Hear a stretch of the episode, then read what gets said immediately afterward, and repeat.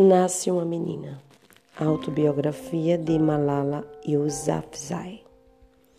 No dia em que nasci, as pessoas da nossa aldeia tiveram pena de minha mãe e ninguém deu os parabéns a meu pai. Vim ao mundo durante a madrugada, quando a última estrela se apaga. Nós, pachuns, consideramos que esse um sinal auspicioso.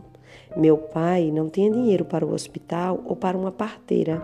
Então, uma vizinha ajudou minha mãe. O primeiro bebê de meus pais foi natimorto.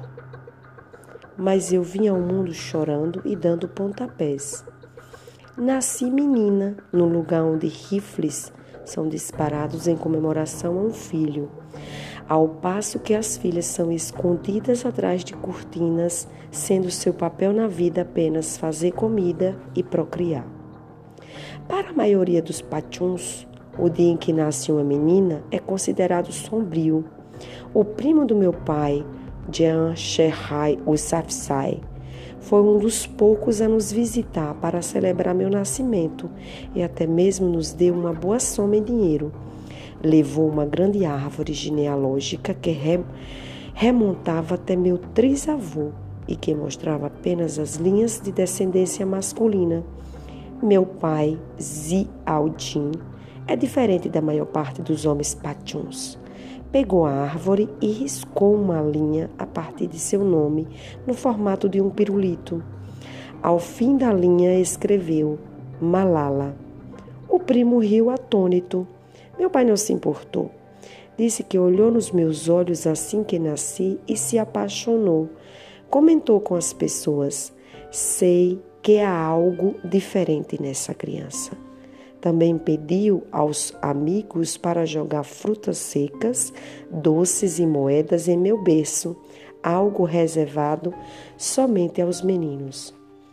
Meu nome foi escolhido em homenagem a Malalai de Maiwand, a maior heroína do Afeganistão. Os pachuns são um povo orgulhoso, composto de muitas tribos, dividido entre o Paquistão e o Afeganistão.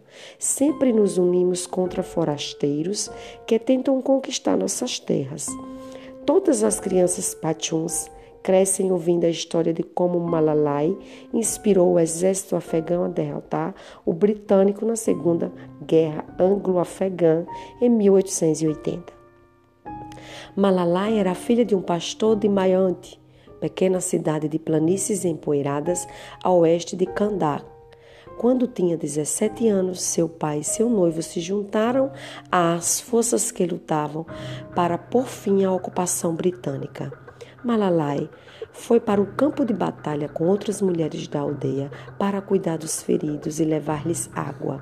Então viu que os afegãos estavam perdendo a luta e, quando o porta-bandeira caiu, ergueu no ar seu véu branco e marchou no campo diante das tropas. Malalai foi morta pelos britânicos, mas suas palavras e sua coragem inspiraram os homens a virar a batalha. Eles destruíram uma brigada inteira, uma das piores derrotas da história do exército britânico. Os afegãos construíram no centro de Cabul, num monumento à vitória de Maiwand. Muitas escolas de meninas no Afeganistão têm o nome dela, mas meu avô, que era professor de teologia e irmã da aldeia, não gostou que meu pai me desse esse nome. É um nome triste, disse. Significa luto, sofrimento. Meu pai contava a história de Malalai a toda pessoa que viesse à nossa casa. Eu a adorava, assim como amava ouvir as músicas que ele cantava para mim e a maneira como meu nome flutuava ao vento quando alguém o chamava. Cristina Lambe e Usafsai Malala. Eu sou Malala. Tradução de George Slade. São Paulo, Companhia das Letras, 2013.